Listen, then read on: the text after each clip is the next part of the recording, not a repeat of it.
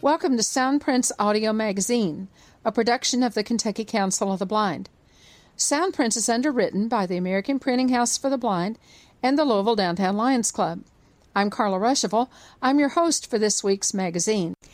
This is Soundprints for the week of February 4, 2018. The American Printing House for the Blind Museum is always creating great programming of interest to people who are blind or visually impaired. The museum also offers sighted people the chance to experience the world from a tactile rather than visual point of view. Mike Hudson, director of the APH Museum, pays us a visit on page two and gives us a preview of several interesting programs planned for the coming months. For many years, Lions clubs across the country have supported Leader Dogs for the Blind, a guide dog school in Rochester, Michigan. Bill Dethridge from Louisville, immediate past president of Guide Dog Users of Kentuckiana, just returned right before Christmas from Leader Dogs, where he obtained a new golden retriever named Agnes. Bill addressed the cabinet meeting of the Lions Multiple District 43N here in Louisville on January 27, telling attendees about leader dogs for the blind and guide dogs in general. Hear his remarks on page 3. Delta Airlines has caused quite a stir a few weeks ago when they announced new procedures that an individual with disabilities must follow when traveling with a guide dog, assistance dog, or emotional support animal. Delta announced that beginning March 1, it will require passengers with disabilities traveling with service and emotional support animals to submit documentation 48 hours prior to travel. We brought you Delta's statement on Soundprints. This week, we update you on the situation with three interesting articles on page 4. First, read about an incident where a passenger tried to bring a peacock on a plane, and comments by a former flight attendant who is now a co host of a travel show called Jet Set. Next, we bring you the new emotional support animal policy from United Airlines, a policy that does not affect guide dogs and assistance dogs. Finally, an excellent article just appeared in People magazine explaining many of the issues and problems surrounding travel with animals. It details what is and is not covered by the ADA as it relates to emotional support animals. Since other airlines, including American and JetBlue, have indicated that they plan to tighten their policies concerning traveling with animals, we are sure we haven't heard the last on this topic. And on page 5 is the Soundprints calendar. Page 2. On the phone with me is Mike Hudson. He's the director of the museum at the American Printing House for the Blind, and he visits with us periodically to tell us about upcoming events at the museum and what's what's just going on and uh, exciting things that happen there. So, welcome, Mike. We're glad you're here today. Good morning, Carla. Tell us what's coming up in February and March, and you know, just kind of looking ahead for the sure. museum you know, we, we do a monthly program. I know our your loyal listeners know that, and uh, so our program in February is is a new one um, for February that we call Landscapes for Your Fingertips, and this is kind of an art, original art uh, workshop that's going to be taught by um, an artist named Jennifer Palmer who teaches art here in Louisville at Bellarmine um, and and so what you're basically going to do is is use tactile art materials, textures, shapes, layers to create a remembered landscape. Mm. Not a, not a map so much as um, a, um, a landscape art piece that you can explore with your fingers that's based on memory. Um, I guess you could do a, a landscape of, of something that you you you just saw, but we're really working on you know things about that you remember from um, from past. Um, so, so a moment in time, if you want, um, trans transformed into uh, tactile landscape. Oh, that could be really fun. Yeah, yeah. Yeah, because be, it could be a memory from childhood or it could be yeah. school Or- or whatever. Yes. Yeah. Yeah. Yeah. Yeah, um, and and how do you do that? You know, um, so uh, I'm you know I'm just as intrigued as as anybody to to, to learn from uh, Jennifer Palmer how how to do that, and uh, so we're looking forward to that. So that's going to be on Saturday, February 24th. Mhm. Um, it's going to start at 10:30 and uh, allow about two hours, I think, 10:30 to 12:30. To, you know, some people are fast workers and some people, are, you know, are, you know, very deliberate in the way they they they do their projects. So Mhm. we've got, we'll have plenty of time. Nobody will be rushed, and um, I think it'll be uh, it'll be interesting. Be like making a tactile picture. Yeah, very much so. Um, Mhm. but, but but but but very much more uh, directed at at how do you kind of put these ideas down in ways that you can explore um, by touch, but that have you know powerful meaning. Mhm. Mhm. And and maybe uh, an additional dimension other than just a flat um, two-dimensional on on, Mhm. on paper or whatever. Com- And you could add some our work- three three three D to that too. Yes, three dimensional. Yeah, and and like most of our, our our workshops, we're really looking at exploring for all kinds of people, sighted and people that are blind or visually impaired. Um, you know, the kinds of materials that we use here at the printing house to uh, create uh, um, tactile graphics. Oh wow! I wish that was on a different day. I'm going to be at the AUCB mid-year meeting that weekend, and I sure would love to do that workshop. well, you know, you know that, and this is just a little blurb out uh, to the community. You know, we we can schedule workshops outside of our regularly monthly schedule. You know, those are open to anybody to walk in off the street and do. Mhm. But if if a group wanted to do a workshop like that, um, you know, we could probably schedule something oh, really? um, at a different time. You bet. that could be really fun. We'll have to we'll have to plan some of that. Yeah. Katie Carpenter, our museum educator, is very flexible about working with all kinds of community groups, scouts, and and uh, all kinds of organizations to, Mm-hmm. to put things together that meet you know their needs. So Mhm. yeah, we Mhm. can do all kinds of things. So give us a call. Okay. what I would say. Okay. Now tell us about March. There's a big So event March, March. is yeah, March is our is our annual Braille Readers Theater program, um, which has really just blossomed into almost it's the rose of our garden. I, I think. and it's a uh, tradition now. You can't stop. It is. No, we couldn't. Yeah, I'm going to use a double negative. We could not do it, right? Right. because uh, our uh, the folks that are involved, both the technical and the and the and the actors, uh, just have such a great time. Um, they look forward to these, and you know, we've done a little bit of everything. We've done Shakespeare. We've done um, uh, kind of avant-garde. Uh, we've done light comedy, you know, and so we, again, you know, uh, uh, we always looking for something different to do. So this year we're doing, um, you know, French uh, 18th century comedy by a very famous playwright named Moliere. Wow. And uh, uh, Moliere's, you know, you might think, oh, you know, why would I, you know, why would a play that's you know two, three hundred years old be funny? But his stuff is based kind of on the the the, the foibles and comedy of everyday life, and uh, and a lot of wordplay and puns and misunderstandings. Farce is the best word I can use to describe it. The play is called "The Doctor in Spite of Himself." Um, kind of about a quack doctor, Mhm. um, and uh, it's it's it's it's going to be hilarious. It really is. Mhm. And, And- yeah, go ahead. And to to put that on, it's not just something where some people get together and maybe meet a, a time or two before it, and then you know, okay, so now it's time to put this play on. Yes, You you do auditions in December, and you're you're already practicing. we are, and and you know, I think Carla. Uh, of course, we've talked about this in the past. You know, I think that was my thought when we first came up with this idea. You know. Uh, we'll get together a couple of folks and we'll, you know, emboss off a braille copy of the script and we'll read it a couple of times and then we'll do it. hmm And uh, no, not that is not a description of this process. Yeah, it is a lot of work. Mhm. It is a lot of work, and and and I don't think we can we can challenge our actors enough. They want to be challenged. Right.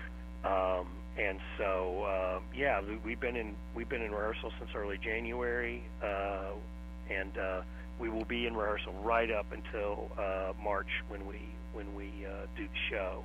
And I will let everybody know that this is one of our most popular programs. It's always packed. Um, and so we will do our show on Friday, March 16th. Uh, we'll run from 7 to 9. And uh, then the Saturday matinee will be on March 17th from 1 to 3. You do need to call in advance and get your tickets. And uh, I recommend if, if anyone's listening to me right now and you think you might want to come, you should call. Go ahead and call and get your reservations because uh, we're always packed for this. It's a very popular program. Right, and the Greater Louisville Council of the Blind is planning to attend as part of Roundabout that Friday Good. night for the again. Friday night show. That's right? excellent. We've Good. been doing that the Good. last two or three years, and people really enjoy it, and Yeah, so we've already put it on the calendar. That's great. Yes, That's great. Yes. And you know, our our Br- our Braille Readers Theater program really has has spawned a lot of theater here in Louisville by uh, uh, a cast of, of folks that are Mm-hmm. blind or visually impaired. You know, there's there's theater going on out there now outside of our uh, uh, uh, operation, Right. um, and we couldn't. We're just tickled pink with that. I mean, I, I don't think I ever would have thought that would have been a result of what we were doing here. Yes, But uh, yeah, you know, uh, for those folks that wear, the, you know, and, and, and you know, uh, I think it's called uh, Imagine Blind Players, and, and they're doing full, complete shows with blocking and makeup and lights and the whole nine, and props and everything. You know, it's, I mean, they've taken it way beyond what we we aspired to do, and, and I think that's really exciting. Well, it, what is so neat is that the other efforts that have kind of spun off from that, and also the encouragement of people who have participated in the Readers Theater to get out there and get involved in other theater, theater groups. yeah, Um, just just just regular community groups. right, right. Yeah. That's another Yeah. thing, and and so all of the things that have kind of spun off from there are all different. They're not. They're just not copies of Yes, what APH totally, has done. So people kind of using their own imaginations, their own aspirations, and yeah, That's right. That's that's that's what we would hope that you know some of the stuff we do here would would have that kind of an impact. Right. Um, now, can you tell us a little bit about what might be coming up in the spring? Sure. So in April, uh, we're doing another new program uh, about uh, blind sports.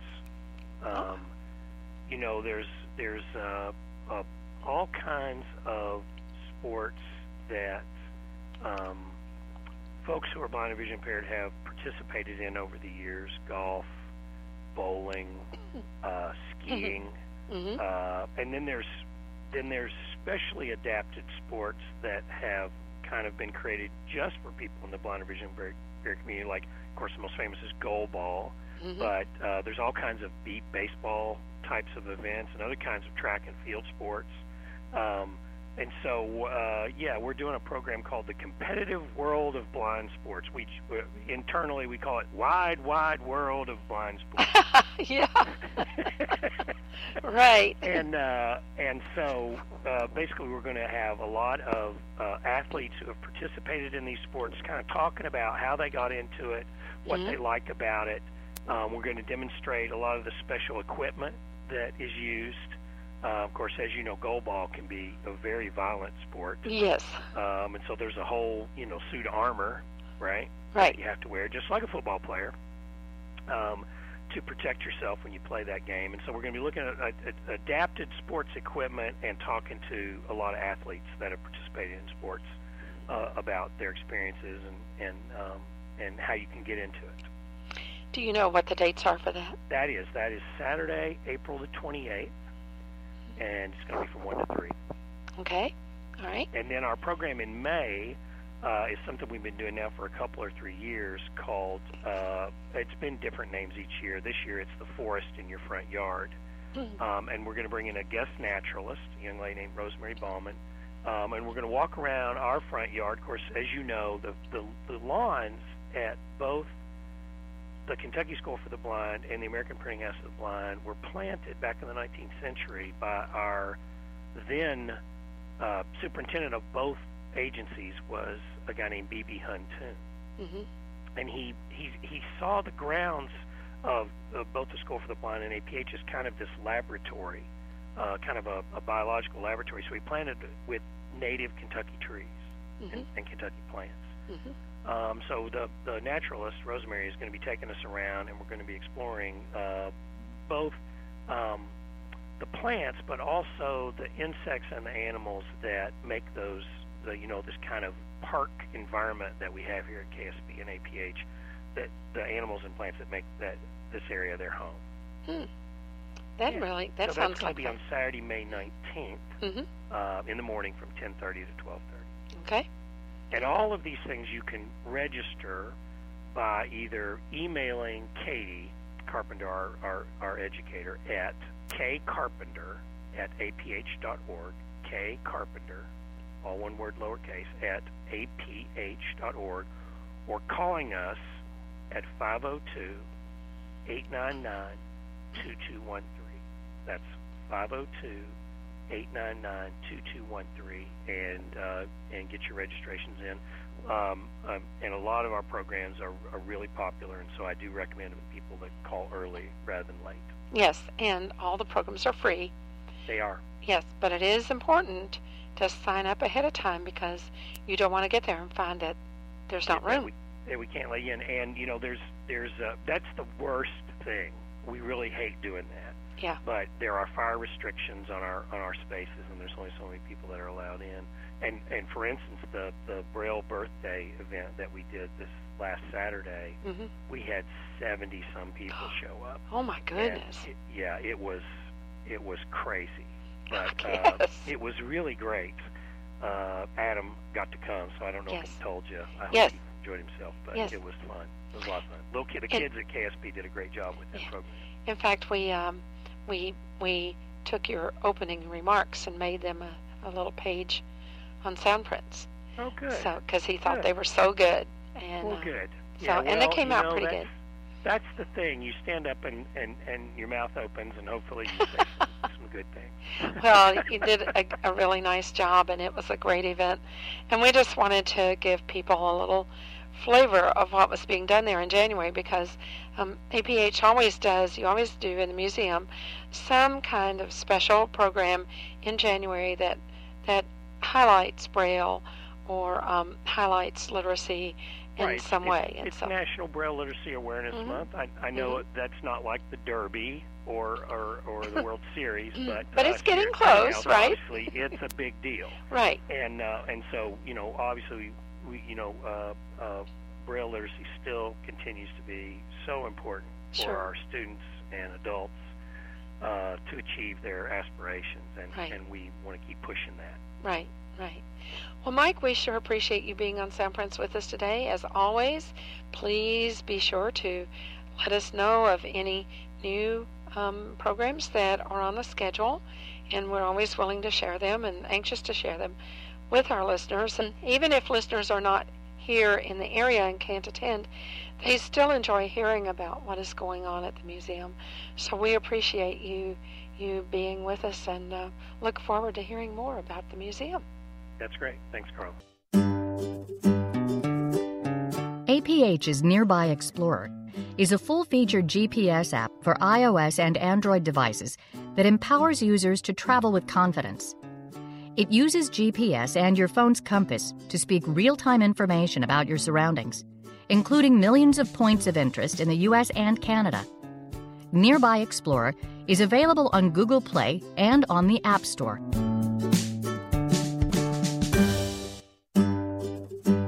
APH offers a growing collection of accessible mobile apps, and some are free. These apps feature content such as mathematics practice, braille practice, enhanced navigation, and fun stickers for messages. Some apps are designed for iOS, while others are compatible with Android. Learn more about mobile apps from the American Printing House for the Blind at www.aph.org slash products slash mobile hyphen apps. Page 3. Now something very special, and I apologize, I thought we'd get uh, to this a little quicker, but we spent quite a bit of time on individual club reports. Uh, Item 13, Leader Dogs for the Blind. Special report from Lion Bill Dethridge, uh, who along with Lion Debbie Dethridge are members of this club, Louisville East. And they have with them Agnes. Lion Bill. Thank you so much. Maybe we'll have Lion Agnes here someday. Uh, thank you. I was wondering if she wanted to say anything. She knows her name. Oh, yeah. First of all, I want to say, start out by saying thank you. You know, it's the Lions Club over the years who has helped Leader Dog become the successful organization that it is today. Back in 1939, a group of Lions uh, got together and established Leader Dogs for the Blind, and from that now it uh, serves people in several countries throughout the world. Uh, when I was in class this time, we had students from um, Brazil and Mexico, Hmm. and uh, I have been in classes in the past with um, students as far away as Madrid, Spain. So it's uh, really amazing. But um, as I was thinking about it, um, thought, thinking about, well, just where to begin with this, I remember talking with the ladies in the Lions Club, and we was talking about the fact of when they take all the expenses it takes to run the school and divide it between a dog team, and the dog team is a person and a dog, they figure it averages about $40,000 a team. And she said, but you know, you think about it, there are a lot of there's besides just going through the program and all, there's a lot that uh, other things that the school does. And I got thinking about it, and my dog PJ, when I found out uh, that I had before Agnes, back in August, I found out that he had lymphoma. And I remember calling leader dogs and talking with them, and uh, you know, their support then. And going from there to, um, you know, uh, saying, uh, filling out applications again, and he passed away the end of August. So then I realized that I wanted to get an- another dog. I filled out the application, and um, one thing they do now that the first time I went up there, uh, I had no idea what it was going to be like or anything. Now, with email and all, they send you that information. You can get it through email or, I guess, CD, I'm not sure. But I got mine through email, and it was sent. Uh, you have all the dog lectures you can listen to now before you get there, um, and the information, what is expected of you, what, uh, what the training will be like. So you just don't walk into it without any idea of um, what's going on. So I remember it was the end of October when I got the call and found out I was going to be in the class in December. December 3rd, I would be flying out. Nothing like Michigan in December, I'll tell you, especially this one. And because I've been there before in December, and, but this time when I got there, we had six inches of snow, and I was going to bring some pictures and uh, forgot that. I. Um, got there on, uh, we flew up on uh, December 3rd on a Sunday. Monday and Tuesday we did what is called, well, we had volunteers pick us up at the airport. And by the way, um, the flight up there, all the time you're there and all your expenses are all covered by leader dogs, so, which is really amazing, you know, except if you need personal things, you know, you some things like that, or your medicines and all, you're going to have to cover that while you're there. But um, all your food, your plane trip up there, and all, all that's uh, covered by leader dogs. The cost of the dog, and uh, they have volunteers who pick you up at the airport. And what I was surprised to find out is they have over 300 volunteers just there on the campus.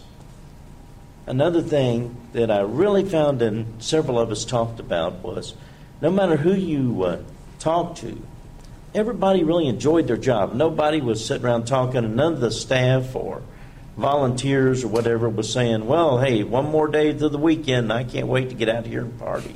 You know, everybody really enjoyed their job. And they felt like it was something that they really wanted to do. Lots of times, you know, it's, you get your dogs on Wednesday or Wednesday afternoon, but we had a shorter class, so we got our dogs Tuesday afternoon. And that's always an experience. So sitting there, what you do is after lunch, you go back to your room, you sit, and uh, and they come knock on your door, take your leash, go get your dog, tell you that, and when they come to the your door, they knock on the door, you call your dog, and they bring the dog in and tell you all about it, which is no matter how many times I've been there, it never loses its excitement. So we started training then. Now Saturday uh, we worked, we did training six days a week. Saturday evening, which was interesting, uh, we had a bingo, and I said, being my luck, Agnes had to go out, so right in the middle, and I was really having a bad cart. So I got a, took her out. When I came back in, everybody's yelling, fixed, and I said, what? They said, well, you was out, you won. Now, that's pretty bad when you have to get up and leave the room to win.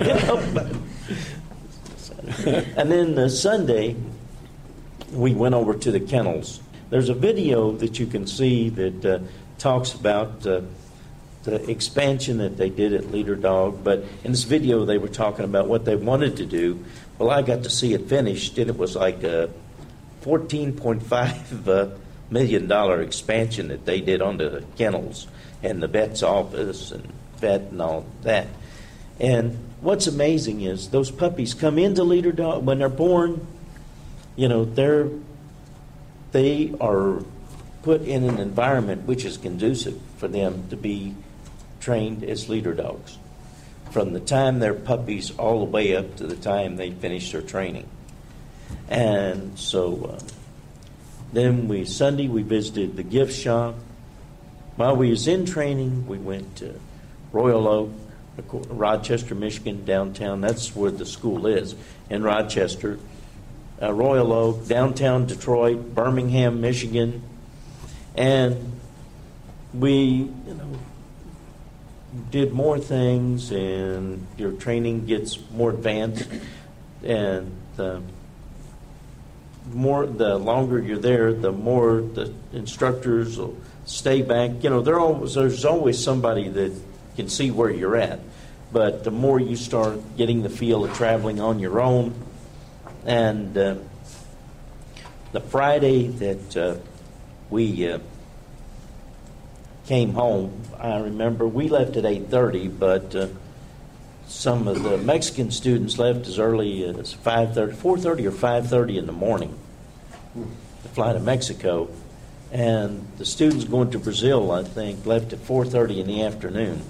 So uh, I thought, you know, go, leaving at 8:30 and the volunteers take you down to the uh, airport, help you find your gate, shake your hand, wish you luck, and from there you're on your own. Uh, does, do we have time for any questions? Uh, yeah, any quick questions for Bill? Yeah, how long does Major? it take to train a dog? Takes about, well, of course, they start training, uh, doing basic stuff uh, with the puppies, uh, you know, and uh, but the actual training is about four months.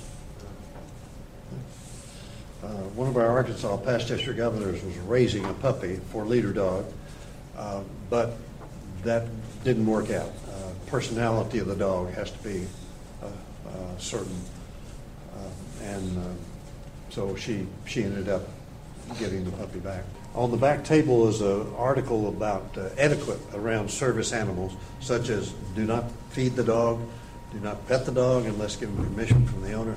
No sudden uh, actions that might startle the dog. You know, common sense things. Uh, Lebanon has one member who has a guide dog. There may be others in the district. Uh, just a reminder, it's Leader Dogs for the Blind, Rochester, Michigan. if you die and leave the money, do not put in your will. Uh, give the rest of the money to that Seeing Eye Dog place. No. That's a private firm in New Jersey. Yeah. Leader Dog is a Lions project. So please be specific. Thank you, Lion Bill. Bill and Debbie brought uh, information that's on the table with the gray tablecloth there. Uh, Please help yourself to that after the meeting.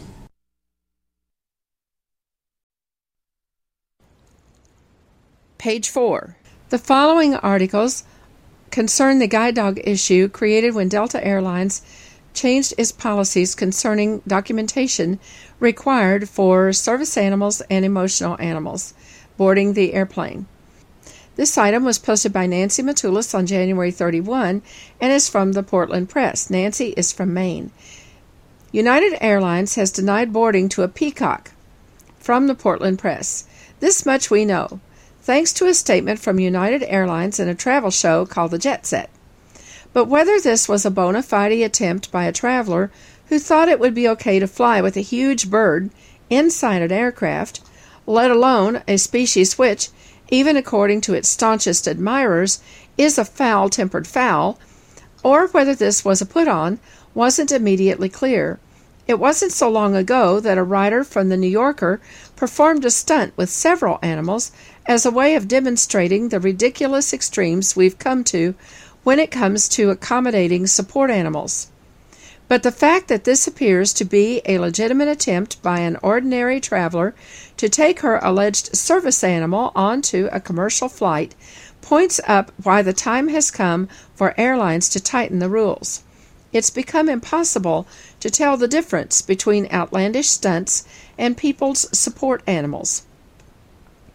In a statement, United said the airline denied boarding to the passenger and the animal because the peacock failed to meet several guidelines, including those on weight and size. The airline also suggested that the passenger wouldn't take no for an answer. Quote, we explained this to the customer on three separate occasions before they arrived at the airport. The airline also noted that passengers are required to provide proper documentation from a medical professional at least 48 hours in advance of boarding that specifies the passenger's need for an animal.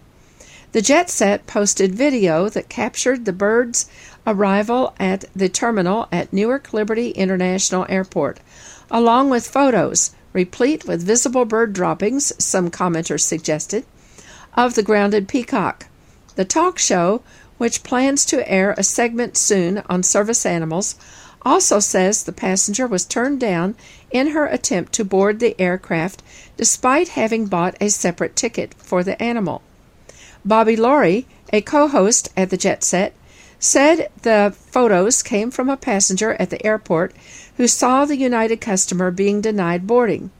Then another passenger supplied video of the peacock and its owner entering the terminal. Laurie, who is a former flight attendant, said he also has spoken to current flight attendants and airline staff who say the woman had tried on several previous occasions to fly with a peacock, including an attempt from JFK, and had been turned away. At Newark, the woman's ticket was refunded, and the airline even gave her cab fare back to the hotel, Laurie said.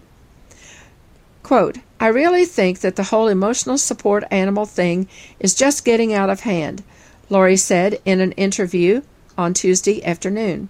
Granted, there are the folks out there who truly do need it, but a lot of people are now, I guess, just testing the waters to see what it is you can do and what you can get away with. As a flight attendant myself, I've had someone try to board with a pig and a turkey. In his experience, the pigs were fairly well behaved, the turkey not so much. Quote, I've actually not had a situation where we had something go terribly awry with an emotional support animal aside from a cat. I had a cat get loose and start running through the cabin, Laurie said. At least it was just a cat. End quote. Laurie suspects that things have gotten wild ever since the airlines started charging fees for everything from carry on luggage to pet carriers. Documentation being what it is, some wily passengers figured out they could save money by rebranding the family pet as an emotional support animal that would travel for free on their laps. Still, change could be in the air. United said its current policy on emotional support animals is under review. And the next article was posted by Kelly Gask on the leadership list on February 1. It is from the Chicago Tribune and is entitled United Titans Rules for Emotional Support Animals. United Airlines announced Thursday that it is joining Delta Airlines in tightening rules for passengers flying with emotional support animals, requiring proof of an animal's health and a promise of good behavior before allowing it in the cabin.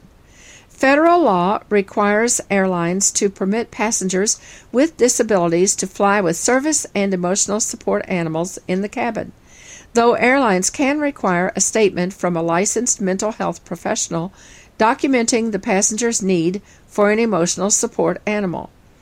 Both service and support animals fly in the cabin for free, unlike household pets, for which United charges a $125 fee. But emotional support animals don't always have the specialized training service animals receive, and airlines said that as support animals' numbers have grown, so have problems with misbehavior and disturbances. United carried 76,000 emotional support animals in 2017, up nearly 77% from the year before, and noted a significant increase in incidents involving the animals on board its aircraft, spokesman Charles Hobart said. The Chicago based airline said the new rules are designed to better balance protecting our employees and customers while accommodating passengers with disabilities. Starting March 1, United customers who want to fly with an emotional support animal will need to confirm that the animal has been trained to behave properly in public and acknowledge their responsibility for the animal's conduct, in addition to the usual 48 hours notice and letter from a mental health professional. Passengers also will need to provide a health and vaccination form signed by a veterinarian, along with the veterinarian's assurance there is no reason to think the animal will threaten the health or safety of others on board or cause a significant disruption. The airline is not changing any rules concerning trained service animals, which don't require advance documentation or notice unless the passenger is traveling to a foreign country with additional regulations. United's announcement came shortly after the airline's decision to bar an emotional support peacock named Dexter from a flight leaving Newark last week, put the airlines in the spotlight. The timing was a coincidence, Hobart said. United already had been working on the new policy, and Dexter wouldn't have been allowed to fly as an emotional support animal under United's existing rules and reasons, including his size, something United had told his owner before they arrived at the airport, he said. It further illustrates the need for change and the need to revise and enhance our existing policies so customers are certain what they can bring on board and for the overall safety and comfort of everyone on board the aircraft, Hobart said. Airlines can refuse service or support snakes, reptiles, ferrets, rodents, sugar gliders, and spiders, along with animals that are too large or heavy, pose a threat to health or safety, or would disrupt service. United said Thursday it also excludes hedgehogs, insects, non household birds, exotic animals, and any animals that aren't properly cleaned or carry a foul odor. United's new regulations are similar to those Delta announced earlier this month, which also take effect on March 1. Delta also will require veterinary health records for trained service animals. Delta said it carries nearly 250,000 service or support animals each year and saw an 84% increase in reported animal incidents since 2016, along with an increase in employee reports of service and support animals behaving aggressively. Support animals can be a disservice to customers who have real and documented needs, the airline said in a news release. Other carriers, including American Airlines and JetBlue Airways, also are reviewing policies around emotional support animals. American has noted an increase in the use of emotional support animals since 2016 and is considering additional requirements, quote, to help protect our team members and our customers who have a real need for a trained service or support animal, spokeswoman Leslie Scott said. We agree with Delta's efforts and will continue to support the rights of customers, from veterans to people with disabilities with legitimate needs, she said. And finally, there's an article in People magazine posted on the leadership list on Saturday, February 3, called People Explains What is the difference between an emotional support animal and a service animal? The Internet's feathers are ruffled over a recent story about an emotional support peacock that was barred at a United Airlines flight out of Newark. The airline has responded with its side of what happened, but the news still left many wondering what is an emotional support animal and how did a peacock end up with that title. In addition to this, if most emotional support animals are allowed on planes, how different are they from service and assistance animals like guide dogs. To help clear up this fogginess surrounding our furry friends, especially when it comes to travel, we talked to the director of training at both the Guide Dog Foundation and America's Vet Dogs, Brad Hibbard. The first of these nonprofit organizations provides trained guide dogs free of charge to the visually impaired, while the latter provides free service dogs to veterans, which are trained to meet each veteran's individual needs. With years of experience training service dogs, Hibbard is familiar with what separates them from emotional support animals, ESAs, and how the rise of ESAs has affected his graduates. What is an emotional support animal? Quote, for an emotional support animal, we are basically looking at an animal that is purely a companion, Hibbard told People. It's no different from a pet. It hasn't received any kind of training. It's just that the person who has the animal has a medical letter from a doctor or mental health professional that they are working with that says they need this animal for a mental or emotional condition they have, like anxiety or depression. End quote. How are emotional support animals different from a service animal? Service animals or assistance animals are specified by the Americans with Disabilities Act as animals that have been trained to perform a task for their owner and are also dogs. Hibbard explains that there is an exception for some miniature horses that are starting to be trained as guides for the blind, but aside from that, all assistant animals must be dogs. Assistance animals come in many varieties guide dogs, PTSD support dog, seizure detection dog, hearing dog. So the tasks they are trained to learn can vary. For example, it could be a cue from a handler to go retrieve medication, or it could be a response from the surrounding environment, like a hearing dog waking their owner when their alarm clock or smoke detector goes off. Quote, so, an emotional support animal has no training. There might be something the person has done. There could be obedience training and work with someone to ensure the animal has good behavior or can travel on a plane, but they have not been trained to do a task. Just their presence might be something that can help someone with that mental or emotional condition, Hibbard explains. How does one get an emotional support animal? To have a pet or any animal deemed an emotional support animal, the owner needs to obtain a letter from a doctor or mental health professional stating the animal's presence is required to help with a mental or emotional condition. Unfortunately, as Hibbard explains, there is a big cottage industry out there where you can go online where some don't even have conditions and they just say, Here, pay us however much money and we will send you something that says a doctor has signed off on it.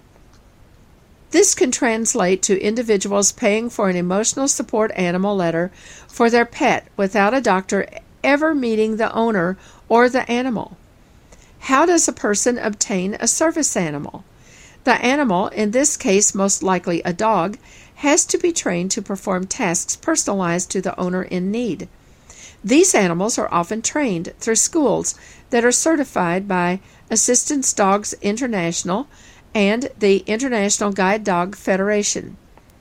They are trained by professionals to handle a variety of environments, including malls, restaurants, crowded areas, planes, and more, and to be able to serve their owners in all of these circumstances. Quote, we work with our dogs and clients so they know how to work through those environments, Hibbard said, of part of the training program Guide Dog Foundation and America's Vet Dogs put their canines and clients through. But with emotional support animals, it's up to the owner to use their own judgment if their animal is going to be okay in those environments. Are emotional support animals protected by law the same way assistance animals are? That's a yes and no question, according to Hibbard. Both emotional support animals and assistant animals are protected under the Air Carrier Access Act and the Fair Housing Act. The Air Carrier Access Act allows both assistant animals and emotional support animals to travel on planes with their owners. For emotional support animals, this requires the note from the doctor that states the animal's presence is necessary due to an emotional or mental condition. Under the Fair Housing Act, property owners cannot discriminate against those that have AIDS. This covers both assistance animals and emotional support animals. Where ESAs are not covered is under the Americans with Disabilities Act. The ADA is the legislation that states that the animal needs to be a dog, or in some cases a miniature horse, that is trained to perform a task for their owner for the animal to be allowed public access. Only assistance animals meet these guidelines. Can an emotional support animal be denied entry into a business? Yes, because ESAs are not protected by the ADA, they can be denied public access, which includes everything from restaurants to offices. Can an assistance animal be denied entry into a business? No. Under the ADA, it is against the law to deny an owner and their assistance animal entry to your business. Quote, under the ADA, business owners are only allowed to ask two questions Is this a service dog that assists you? And what task is it trained to help you with? Hibbard said, There is no necessity to tell them what your condition is. There are the two questions that are legit for a business to ask. If a person answers those, that's it, and conversation is over, and they are protected under the ADA. What is the difference between an emotional support animal and PTSD support dog? In his work with America's vet dogs, Hibbard says he has run into some that are confused by the difference between an emotional support animal and a service dog that is trained to assist someone with PTSD. As stated before, it comes down to the task. Unlike emotional support animals, PTSD dogs are trained to learn certain tasks to support their person's needs. PTSD support service dogs often learn to recognize when their owner is having a nightmare or how to wake them up in addition to fetching medication, getting help from another person in the home, or calming their owner when they feel a panic attack or traumatic flashback is coming on. How has a rise in emotional support animals affected assistance animals? Quote, For our service dog users, if those ESA animals aren't well behaved, it can cause them a lot of problems, Hibbard said. One of the recent issues has been with airline travel policies. Delta Airlines recently announced it is changing its pet policy in light of a rising number of complaints about ill behaved animals. Under the new rules, those with assistance animals will have to provide documentation for their service animal at least 48 hours before their flight. A big change for a group of people who are used to boarding planes with their service animals without any issue. Quote, there are issues there for our graduates and graduates from other assistance dog programs. You're making things onerous for them. They have to upload documentations for Delta for their trip 48 hours prior and provide all this paperwork that they have to keep with them, Hibbard explains. If they are in a situation where a flight gets canceled, now they have to work with the airline to figure that out. This is a huge confusing inconvenience for Hibbard's graduates, many of whom have had multiple service dogs in their lifetime and are experienced travelers. He and other representatives from the service dog associations are working with Delta and other airlines to find something more balanced that allows the airlines to keep unruly, untrained animals in check while allowing service animal graduates the ease of travel they are used to. Page 5 The Soundprints Calendar. On February 6th, the Kentucky Council of Citizens with Low Vision will hold its next conference call meeting at 8 p.m. Eastern Time on the conference line at 605 475 6006, and the code is 294444. This meeting is open to individuals statewide who are experiencing low vision, and they're encouraged to come and ask questions, share tips, and offer comments. On February 8, there will be a cooking class with Tess Flint at the Bluegrass Council office from 1 to 2 p.m. at 1093 South Broadway in Lexington. For more information, call 859 259 1834. February 8 is the Kentucky Council of Citizens with Low Vision Support Group meeting from 1:30 to 3:30 p.m. at United Crescent Hill Ministries in Louisville. For more information, call 502 895 4598. Also on February 8th, the Northern Kentucky Council of the Blind will have its monthly conference call meeting at 7 p.m.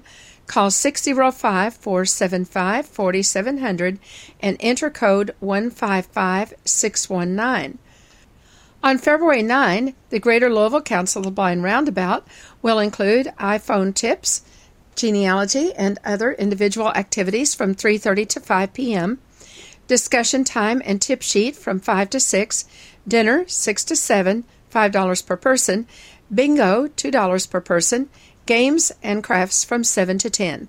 At United Crescent Hill Ministries in Louisville, to sign up, call 502 895 4598. On February 10, the Greater Louisville Council of the Blind will have its board meeting at 11 a.m. by telephone on the conference line at 605 475 6006. The code is 294444. On February 11, KCB Next Generation will have its monthly meeting at 8 p.m. on the conference line 605 475 6006, and the code is 294444. KCB Next Generation is for individuals who are 40 and under. February 13, the Support Alliance of the Visually Impaired, SAVI, will have its monthly meeting in Owensboro from 1 to 3 p.m. Central Time. The presentation will be by Elizabeth Downing and Tina Wright about Time Savers, which provides quality care for older adults and those recuperating from injury, surgery, or illness. They'll also take ceramics orders, collect membership dues, and have a brief PR committee meeting at the Wing Avenue Baptist Church, 628 Wing Avenue in Owensboro. For more information, call Rick Bogus at 270 684 4418.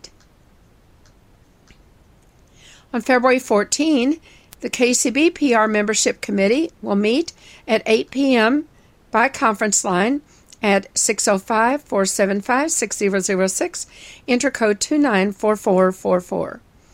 February 15, SAVI will hold a workshop on the digital book reader and NFB Newsline from 10 a.m. to noon Central Time. Join them as they examine strategies to efficiently read NLS books and for using NFB Newsline at the Wing Avenue Baptist Church, 628 Wing Avenue in Owensboro. For more information, call Rick Bogus at 270 684 4418. On February 16, the Greater Louisville Council of the Blind Roundabout will include iPhone tips and genealogy from 3:30 until 4:30, tip time from 4:30 until 5:30, dinner at 5:30, $5 per person, followed by a Tupperware party and fundraiser for GLCB, with Tina Kirk will be the consultant. This will begin around 6 o'clock to 6.30 and will end by 8.30. It will be followed by games and crafts until 10. At United Crescent Hill Ministries, call 502-895-4598 for more information. February 18 is the KSB Alumni Board meeting at 8 p.m. by conference call, and on February 19 is the Kentucky Council of the Blind Board meeting at 7:30 p.m. by conference call, both on the line at 605-475-6006, enter code 294444. On February 22, the Kentucky Council of Citizens with Low Vision will have another support group meeting from 1:30 to 3:30 p.m. at United Crescent Hill Ministries in Louisville. The phone number for more information is 502-895-4598. On February 23 will be another roundabout Education and Technology 3:30 to 5, discussion 5 to 6. No. On February 23 is another roundabout with the Greater Louisville Council of the Blind, Education and Technology 3:30 to 5, tip sheet 5 to 5:30, page turners 5:30 to 6, dinner $5 per person at 6 p.m., games and crafts from 7 until 10. At United Crescent Hill Ministries, call 502-895-4598. February 24 to 27 is the ACB mid-year meeting and legislative seminar in Alexandria, Virginia. It will also be broadcast on ACB radio. Listen on February 25 to the ACB President's meeting from 9 a.m. to 5:30 p.m. and on February 26 to the legislative seminar and training also from 9 until 5 on ACB radio. You can contact ACB Radio by dialing 605 475 8130 and following the prompts to the channel that you wish to listen to. On February 24, Landscapes for Your Fingertips, 10:30 a.m. to 12:30 p.m. at the American Printing House for the Blind. Use textures and shapes and layers to add depth and movement when creating tactile artwork of new and remembered landscapes, taught by guest artist Jennifer Palmer, American Printing House for the Blind. Call 502 899 2213 to register. On February 26th, the Guide Dog users of Kentuckiana will have their next membership call, 7 p.m. by conference call 605 475 6006. Enter code 294444. On February 28th, the Bluegrass Council Peer Support Group meeting will be held from noon until 2 p.m. at the Bluegrass Council office, 1093 South Broadway in Lexington. Call 859 259 1834 for more information. If you have questions about the Kentucky Council of the Blind, or you need information on resources for people with vision loss, call us at 502 895 4598 or email us at kcb at kentucky-acb.org. Soundprints is a production of the Kentucky Council of the Blind and is heard each week on ACB Radio Mainstream at acbradio.org, Central Kentucky Radio I at radioi.org, and the KCB website at www.kentucky-acb.org. Complete schedule information is also available on the website. Sound Soundprints is underwritten by the Louisville Downtown Lions Club and by the American Printing House for the Blind. This is Carla Ruschival for Soundprints. Have a great week, everybody.